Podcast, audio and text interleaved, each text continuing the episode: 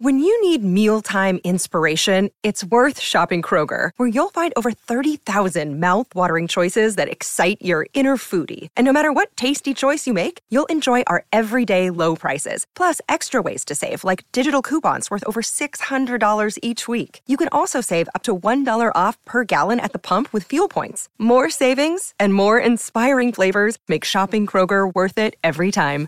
Kroger, fresh for everyone. Fuel restrictions apply. Hola, esto es New Books Network en español. Estás escuchando un nuevo episodio de Historia Agraria para New Books Network en español.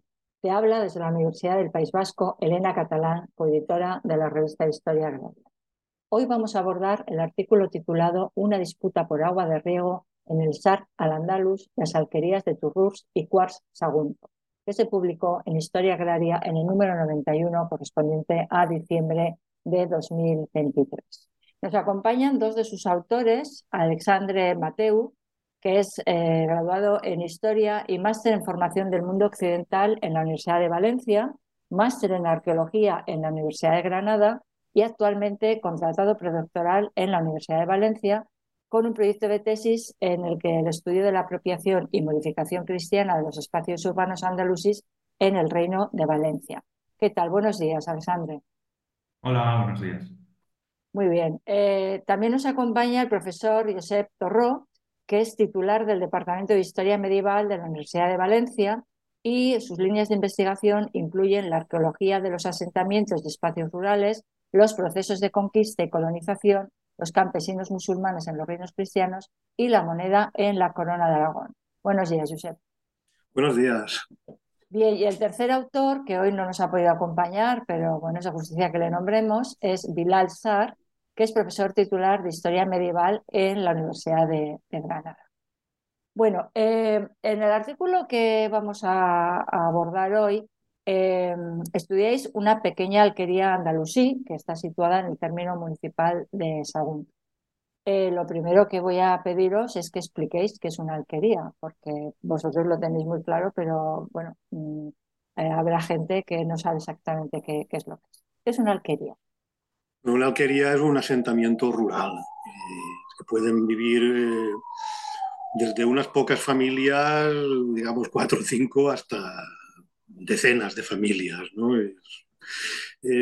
quizás es importante hacer notar que estos asentamientos están formados por, grupos de parentesco más o menos extensos, eh, por diversos linajes que se organizan residencialmente en agrupaciones de casas eh, más o menos definidas.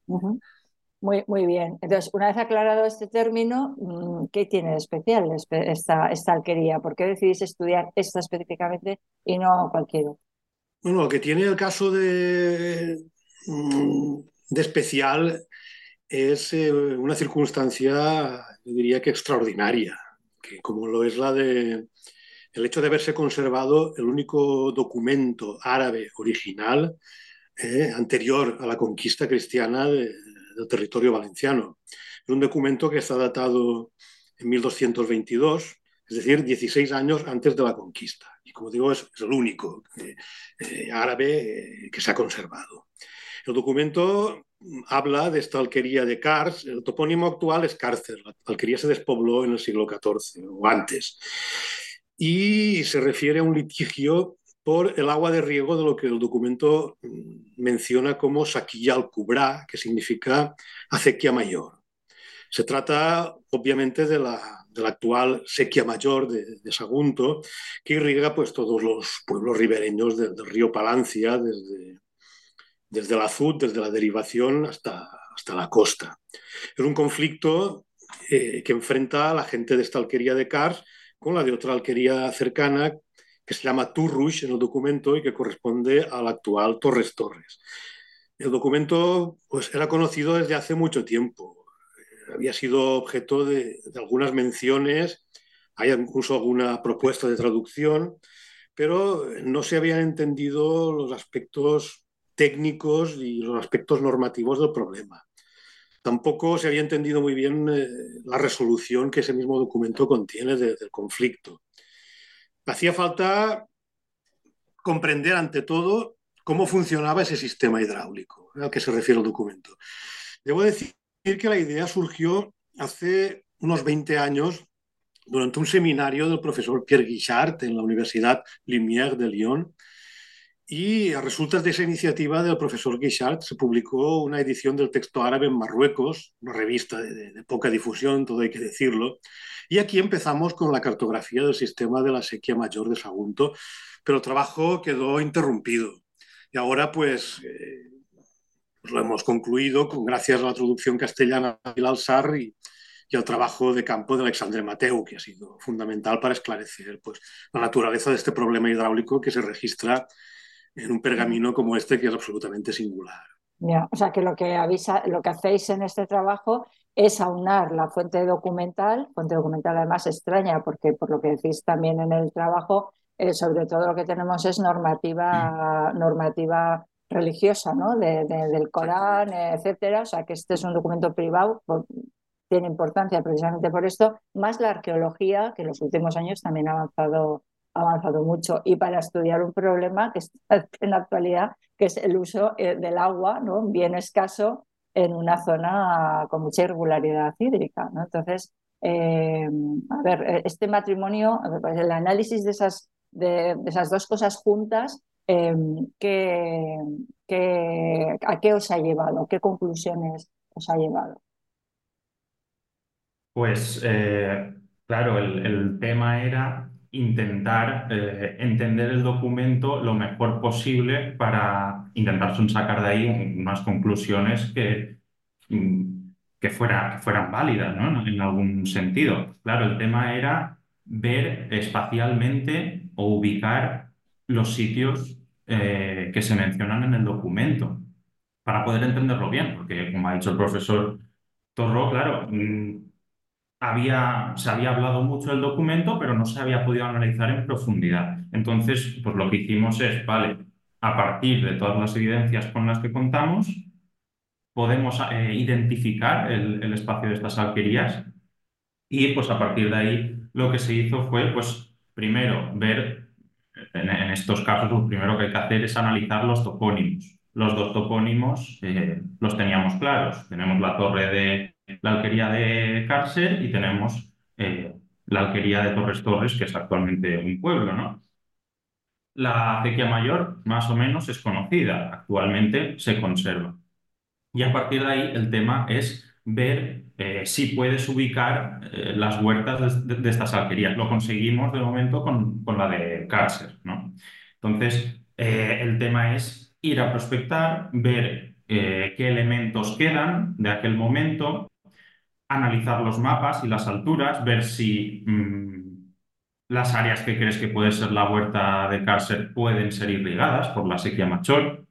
Entonces, el trabajo fue, eh, son sacar todas las, las pruebas, que, las evidencias posibles mmm, de todo tipo, documental, arqueológico, mmm, estructuras que aún restan, eh, espaciales, cotas, porque claro, una acequia debe ir hacia abajo. Entonces, eh, por ejemplo, uno de los problemas que, que, tuvimos a la hora de estudiar el caso era que eh, sabemos dónde está la torre de la alquería de Cárcel, está rodeada por un llano que actualmente se llama Cárcel, pero todo ese llano, número uno, está en la ribera contraria del Palancia a la que pasa la acequia, por tanto no podría ser irrigada por la acequia, y número dos está una cota superior de la acequia. Por tanto, todo ese llano que rodea la torre donde se sitúa la alquería no, podía ser irrigado por la acequia. Por tanto, ahí había un problema. Entonces, eh, se tuvo que ir buscando hasta que se encontró un sitio evidente, eh,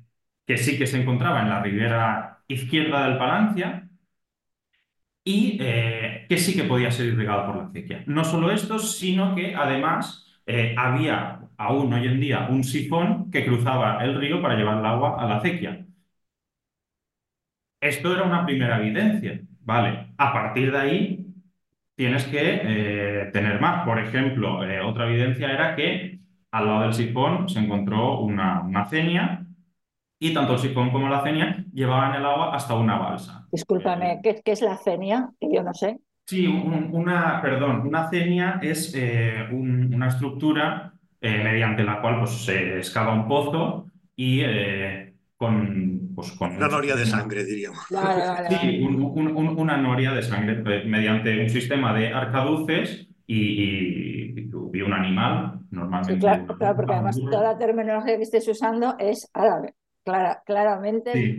árabe, que son en esto, bueno, pues claro, los que eran los maestros del regadío en, en esta, en esta época. Pero bueno, para los que vivimos en territorio húmedo de la península, muchas de las cosas nos es totalmente ajena. Bueno, discúlpame, te he interrumpido. Sí, sí, tranquila. No, eh, claro, el, el tema es que se encontró también la cenia, la noria de sangre, que llevaba el agua hasta una balsa. Y esta balsa, como en muchos otros pequeños sistemas hidráulicos andalusíes, pues era la encargada de pues, moderar, eh, dosificar el caudal que iba a riego, que iba a cada huerta.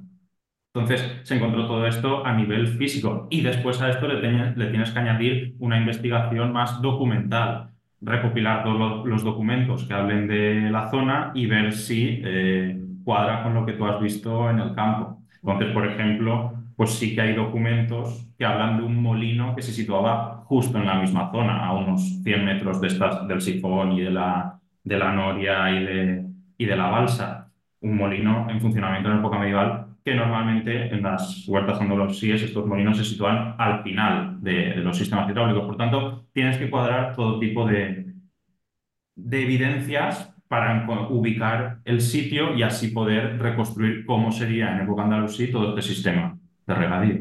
O sea que tenéis ahí un trabajo de cartografía importante, ¿no? De, de tener que, que colocar. Y se me estaba a mí ocurriendo, ¿y tenéis alguna evidencia de, de producción o de, de cómo influía todo este sistema en la productividad agraria?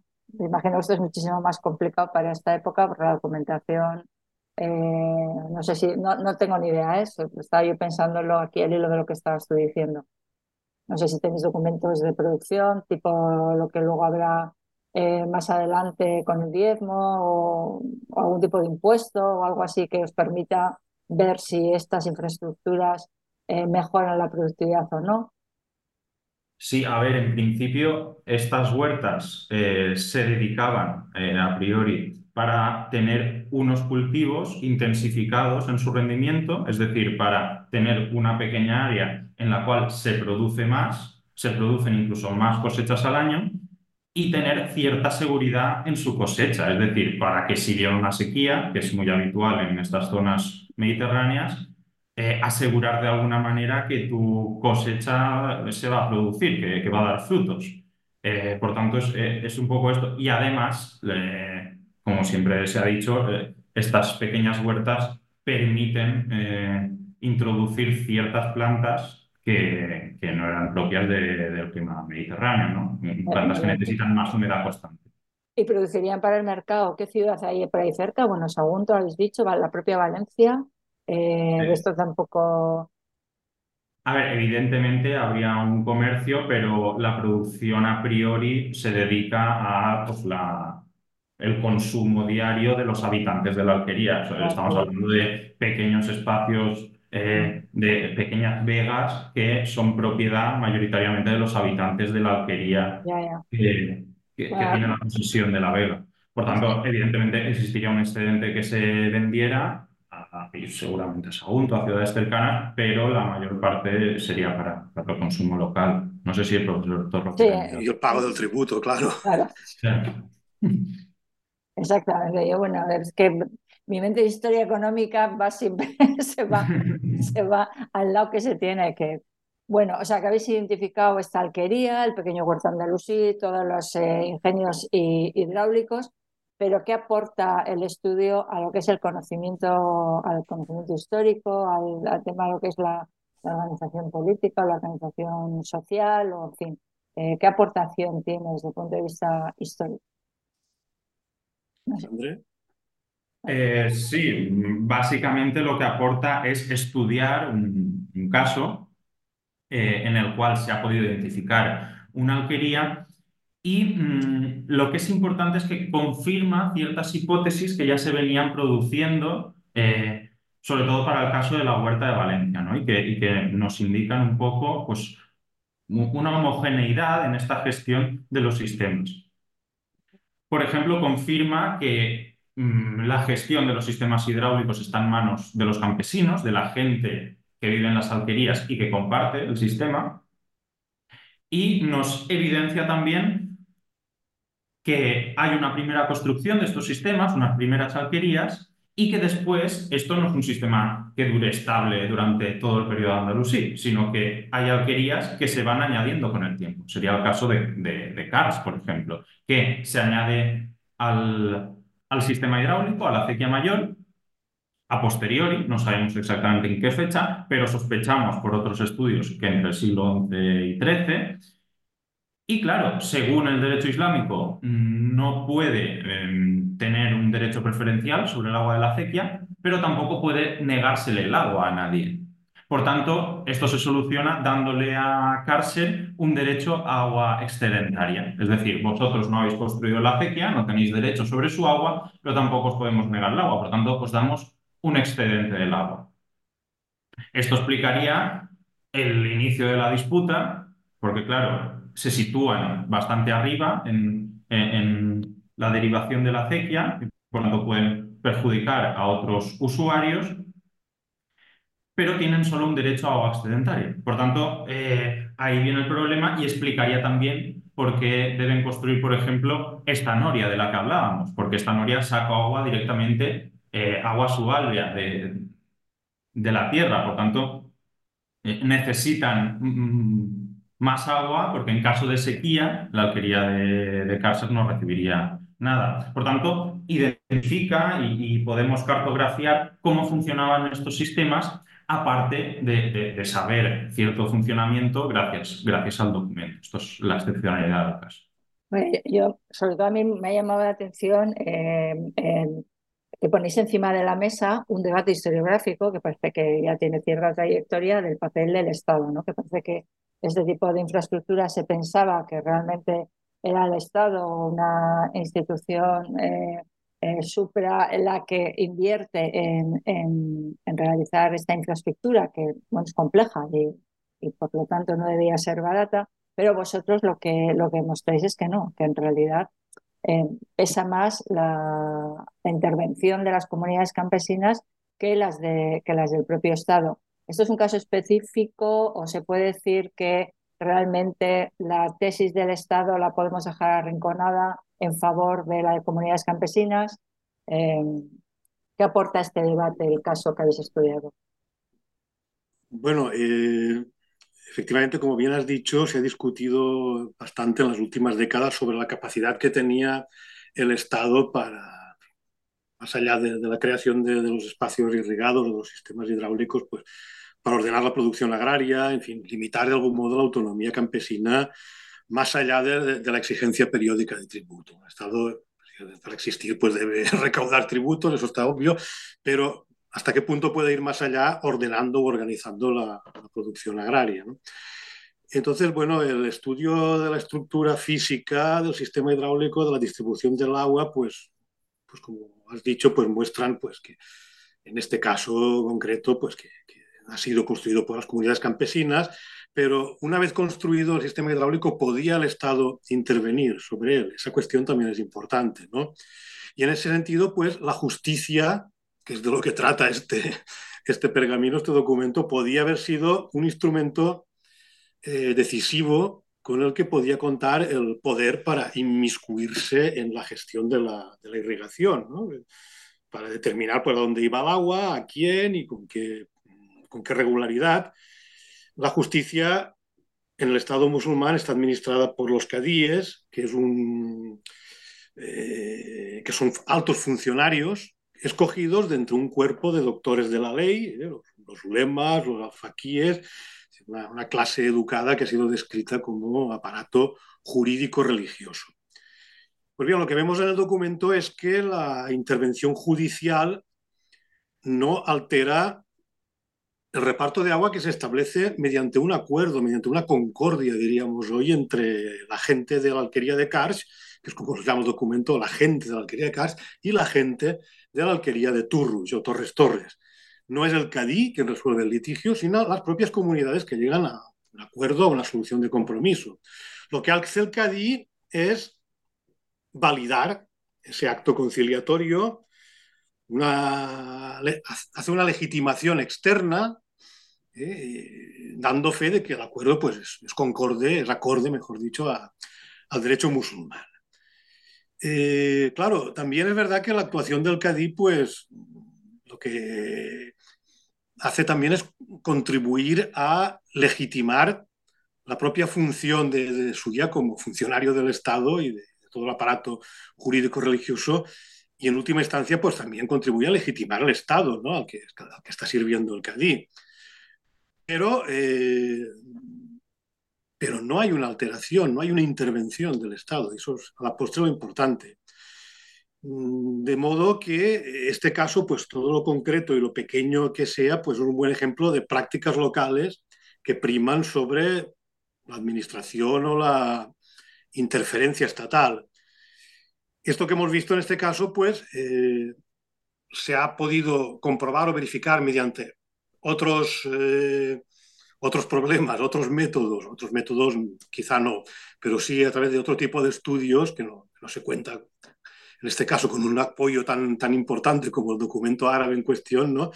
en casos que han sido pues, analizados por otros investigadores. ¿no? El Estado andalusí no organizaba la irrigación en Sagunto, pero tampoco en, en otros lugares estudiados. O sea que es casi como si fuera un derecho comunal de, sobre el agua de, de la comunidad, más o menos. Eh, por lo menos el, el, pueblo, la comunidad que ha hecho esa infraestructura tiene derecho a su explotación y en el litigio tiene maniobrabilidad para llegar a acuerdos con, con sus vecinos, ¿no? siempre y cuando no, no, no, no vaya en contra de la ley islámica. Sí, tiene un derecho y además la capacidad y la potencialidad de incorporar a nuevas comunidades mediante las normas que, sean, que, queden acordadas entre ellos, claro. La verdad es que es muy interesante porque pues sabemos, por lo menos en el norte de la península del mundo musulmán, muy poco, mm, justo, justo aquello que nos enseñaron cuando éramos estudiantes y, y poco más. Y bueno, leyendo estos trabajos, pues, pues aprendes, aprendes muchas cosas. Bueno, pues eh, básicamente yo creo que hemos repasado todo el artículo. Si queréis em, señalar algo, algo específico, algo que queráis reseñar, alguna dificultad añadida en todo este encaje de documentación y arqueología, pero yo creo que, habéis señalado, pues este es el momento. Yo solamente, creo que Alejandro podría decir eh, incluso mejor que yo, eh, lo fundamental, eh, una, de las cosas que demuestra este artículo desde el punto de vista metodológico es que no hubiéramos entendido el documento sin el trabajo arqueológico, ¿verdad, Alexandre? Sí, claro, la importancia es poder ubicar lo, que tú has dicho de la cartografía. Si, si, tú no vas al mapa, miras qué zonas pueden ser irrigables, cuáles no, pones los topónimos en ubicación, mm, vas al lugar, ves las estructuras que hay, repasas la documentación medieval, incluso moderna y contemporánea, incluso preguntas a la gente de la zona, que muchas veces agricultores eh, en este trabajo, por ejemplo, han participado también eh, algún agricultor y algún regador que te dan información muy válida porque conocen mejor la zona que tú, porque van todos los días a trabajarla. Por lo tanto, eh, si no recabas toda esa información, no puedes entender este documento. Evidentemente, la información que tú tengas del espacio hoy en día, pues tienes que ir eliminando todas las capas sucesivas hasta llegar al Andalusí y tener cierta imagen de ella. Pero evidentemente, sin, sin el trabajo de campo y en cierta medida arqueológico, es muy difícil. Por otra parte, no, también no se hubiera podido entender el documento, es que no hubiera sido imposible entenderlo. Bueno, yo creo que, que, la arqueología, más allá de lo que es la, prehistoria en la edad medieval, incluso moderna, está dando mucho juego eh, y está aportando muchas evidencias y muchas maneras de, ver la vista. Yo ahora me estoy acordando de un podcast de hace un par de meses o igual algo más, que estudiaba también una, una infraestructura hidráulica, pues yo creo que era en Murcia, pero bueno, allí, allí al lado, que creían que era romana, y luego finalmente resultó ser del siglo XVIII, ¿no? Y bueno, y el pueblo era un poco decepcionante porque decía, decía, no me acuerdo, era ya, ahora mismo no me viene el nombre, ¿no? Diciendo, bueno, a ver, tenemos una cosa romana y ahora resulta que vienes y, nos cuentas que es del siglo, del siglo XVIII, pero bueno, funcionó e hizo su, su papel hasta, hasta, épocas, hasta épocas muy recientes. Yo creo que, y bueno, en la revista tenemos muchos, muchos trabajos que, que se basan en, en, estudios o en esa conjunción de arqueología y documentos y están, están dando cosas muy, muy, muy interesantes. Pues, pues muy bien, pues eh, encantada de, de, haber charlado con, con, vosotros. Os doy la enhorabuena por, por el trabajo. Es un trabajo minucioso, complicado, y a los escuchantes eh, invitarles a que, a que por lo menos ojen el, el artículo, porque efectivamente toda esa cartografía está plasmada en, en el artículo, hay mapas, hay eh, pues una serie de evidencias gráficas que nos permiten entender un poco mejor el, el, artículo. Yo creo que después de esa conversación, si lo volvemos a leer, pues todavía lo, lo entenderemos mejor. ¿De acuerdo? Pues muy muchas bien. Gracias. Muchas gracias, Josep Torró, un placer. Gracias, eh, Elena. Y Alessandra Mateu, eh, esperamos veros enseguida con otros trabajos eh, que enviéis a la revista y que podamos, podamos charlar aquí. ¿vale? Y a todos los escuchantes, pues nos volveremos a oír en, pues en más o menos tres semanas, un mes. Un abrazo. Adiós. Adiós.